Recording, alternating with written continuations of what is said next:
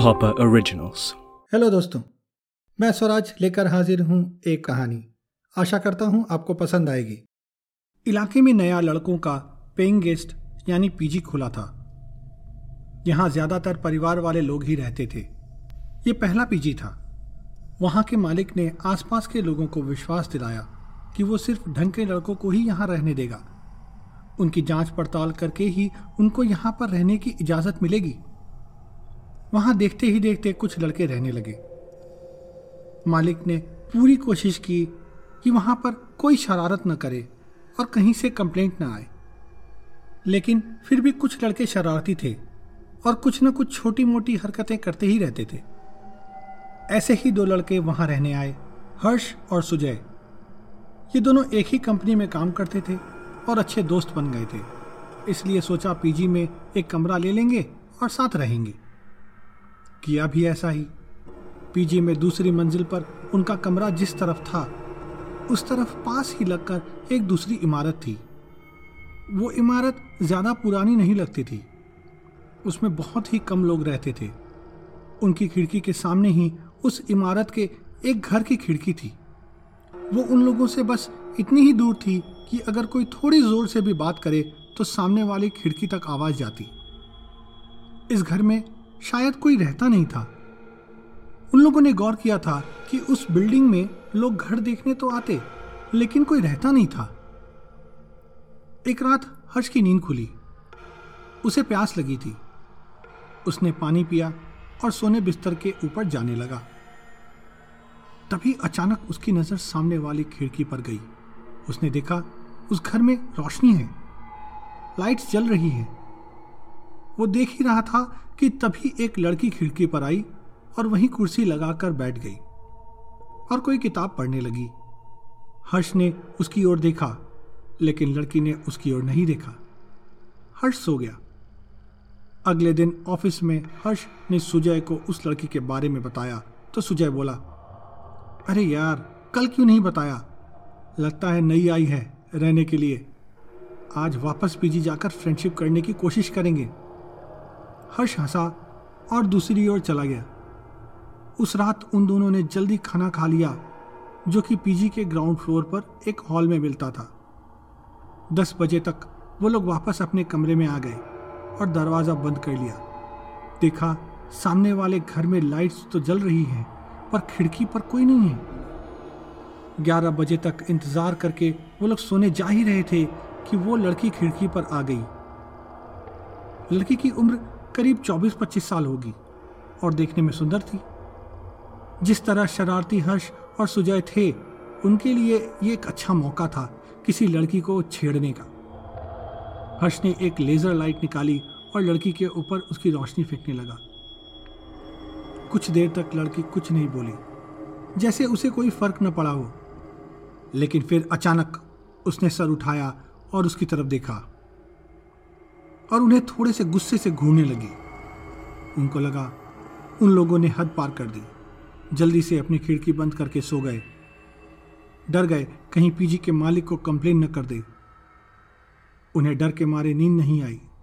तकरीबन दो घंटों के बाद उन्होंने सोचा, खिड़की खोलकर एक बार देख ले क्या हो रहा है। कहीं लड़की ने अपने घर वालों को तो नहीं बुला लिया? ये सोचकर उन्होंने अपनी खिड़की जरा सी खोली और कमरे में अंधेरा ही रखा ताकि सामने वाली खिड़की से कोई उनको देख न पाए। जैसे ही खिड़की जरा सी खोली, वो दंग रह गए। लड़की अभी भी वहीं बैठी थी और उन्हें वैसे ही घूर रही थी जैसे थोड़ी देर पहले घूर रही थी। खिड़की बंद करी और जल्दी से जाकर सो गए।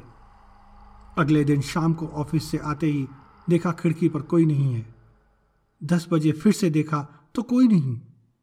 ग्यारह बजे देखा लाइट्स फिर से जल उठी।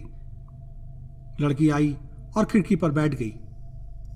उन लोगों ने लड़की को देखा और लड़की ने भी उनको देखा तो उन लोगों ने कान पकड़ लिए और इशारे से माफ़ी मांगी। लड़की मुस्कुराई और अंदर चली गई।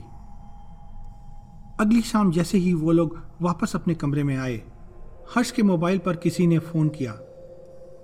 देखा तो ये कोई प्राइवेट नंबर था, जिसका नंबर नहीं दिख रहा था। हर्ष ने फ़ोन उठाया तो उधर से किसी लड़की की आवाज़ आई। बोली, मैं प्रिया बोल रही हूँ, तुम्हारे घर के सामने वाली खिड़की वाली लड़की। लेजर लाइट कुछ याद आया?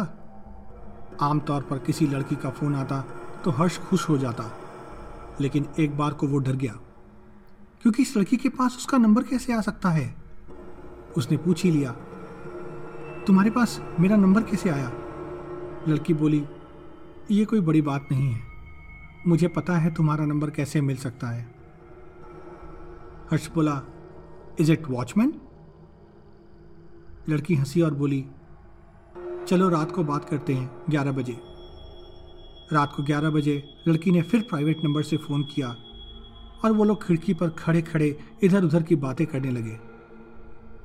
लड़की ने बताया, वो अकेली ही यहाँ रहती है, अपने माँ बाप से दूर, और किसी प्राइवेट कंपनी में जॉब करती है। वो लोग बात कर ही रहे थे कि अचानक उनके कंधे पर किसी ने हाथ रखा। वो डर गए। पीछे मुड़े तो देखा ये पीजी का मालिक था। वो लोग कमरे का दरवाज़ा बंद करना ही भूल गए थे। अब तो उनको लगा जैसे आज पीजी से निकाल ही दिए जाएँगे। लेकिन ये क्या? पीजी के मालिक ने कहा, सो जाओ बहुत रात हो गई है। बस, और चला गया। उन्होंने पलटकर सामने वाली खिड़की की तरफ़ देखा तो पाया कि वहाँ कोई नहीं है, और अंधेरा भी है। वो हक्के बक्के रह गई। ये कैसे हो सकता है? एक पल में कोई कैसे गायब हो सकता है? अगले दिन, फिर से रात को उन लोगों की बात तड़की से हुई। लेकिन उन लोगों ने उससे पीजी के मालिक वाली घटना और उसके गायब होने के बारे में कुछ नहीं पूछा। शायद बदनामी के डर से कहीं बात करना बंद न कर दे। अब लगभग रोज ही वो लोग उससे बातें करने लगे, खासतौर से हर्ष। उसकी उस लड़की से गहरी दोस्ती हो गई, और अब उसके पास तभी लड़की का फ़ोन आता जब सुजय साथ नहीं होता। एक दिन हर्ष ने उससे पूछा, ये मोबाइल में तुम्हारा नंबर क्यों नहीं दिखता? लड़की कुछ बोल पाती। उससे पहले ही फ़ोन पर अजीब आवाज़ें आने लगी। जैसे कोई मशीन खराब हो गई हो। और फ़ोन कट गया। हर्ष को यह बड़ा अजीब लगा, लेकिन वो लड़की के पीछे पागल हो गया था। उस रात ग्यारह बजे लड़की ने फिर से फ़ोन किया और सुजय से थोड़ी बात की। फिर हर्ष को बोली, सॉरी, लेकिन क्या तुम मेरी एक मदद कर सकते हो? हर्ष बोला हाँ हाँ बोलो ना। लड़की बोली, सोच लो, ये बड़ा कमिटमेंट है। तुम्हें वादा करना होगा कि तुम मेरी बात मानोगे। हर्ष बोला, तुम बोल के तो देखो एनीथिंग फॉर यू लड़की बोली, यार, अब मुझे अकेले बहुत बोरिंग लगता है। क्या तुम मेरे साथ यहाँ शिफ्ट हो सकते हो? चाहो तो सुजय को भी ले आओ? हर्ष बोला, अभी आ जाऊँ? लड़की हँसी, बोली, हिम्मत है तो आ जाओ हर्ष तो जैसे खुश हो गया। फ़ोन काटा और एक बैग में सामान डालने लगा। बोला, तेरी भाभी बुला रही है। चल तू भी साथ, किसी रूम में एडजस्ट हो जाना। सुजय को यह सब बड़ा अजीब लगा। उसने आज तक ऐसा किस्सा कहीं नहीं सुना था कि कोई लड़की इतनी जल्दी किसी को घर बुला ले। सुजय ने हर्ष को बहुत रोका, लेकिन वो नहीं माना। अपने पीजी से छुप कर निकला और चुपके से लड़की के कमरे में चला गया। सामने वाली खिड़की से हर्ष ने और लड़की ने सुजय को बाय किया और लाइट्स बंद हो गई। सुजय भी सो गया, लेकिन उसे एक अनजाना डर लग रहा था, जैसे कुछ गलत हो गया हो। अगली सुबह उसने हर्ष को फ़ोन किया तो उसका फ़ोन नहीं लगा। स्विच ऑफ़ था। थोड़ी देर बाद फिर से कोशिश की तो अभी भी फ़ोन स्विच ऑफ़ था। चिंतित होकर उस सामने वाली बिल्डिंग में गया तो देखा एक गार्ड बैठा है। वो शायद कभी कभी वहाँ आता था। सुजय ने हिचकिचाते हुए गार्ड से पूछा, वो दूसरी मंजिल पर एक लड़की रहती है ना यहाँ? उससे मिलना था। गार्ड ने उसे गुस्से से देखा। सुजय ने सोचा, लड़की के बारे में पूछ रहा हूँ, गुस्सा तो होगा ही। लेकिन गार्ड गुस्से से बोला, क्या बाबू, मज़ाक काहे करते हो? वो लड़की तो कब की मर गई? एक जोरदार धक्का। सुजय को लगा एक धमाका जिसकी उसने कल्पना भी नहीं की थी। डरते हुए बोला, कब और कैसे? गार्ड बोला, कुछ महीनों पहले यहाँ एक लड़की आई थी, अच्छे घर की थी, जॉब करती थी शायद। उसके माँ बाप अलग हो गए थे और उसका कोई ध्यान नहीं रखता था। अकेलेपन से तंग आकर उसने आत्महत्या कर ली। उसके बाद से यहाँ अजीब अजीब घटनाएँ होने लगी। और इसलिए यहाँ घर भी नहीं बिक रहे। फिर थोड़ा रुक कर बोला, आपके साथ भी कुछ हुआ है क्या? सुजय जैसे जागा। उसने गार्ड को सारी बात बताई और पीजी के मालिक को भी बुलाया। वो लोग उस लड़की के घर में गए, जो कि खुला ही रहता था। अंदर जाकर देखा तो सन्न रह गए। हर्ष की लाश वहाँ पड़ी थी। आँखें खुली, जैसे कुछ भयानक देखा हो। वो लोग इस शौक से निकल ही रहे थे कि सुजय के फ़ोन की घंटी बजी। ये हर्ष के पिताजी का फ़ोन था। उनको भी चिंता हो रही थी कि फ़ोन क्यों नहीं लग रहा। सुजय ने उनको सब कुछ बताया और वहाँ बुलाया। उस रात वो उस पीजी में नहीं रहा, ये देखने के लिए कि क्या होता है। ये थी कहानी आज की। सुनने के लिए धन्यवाद।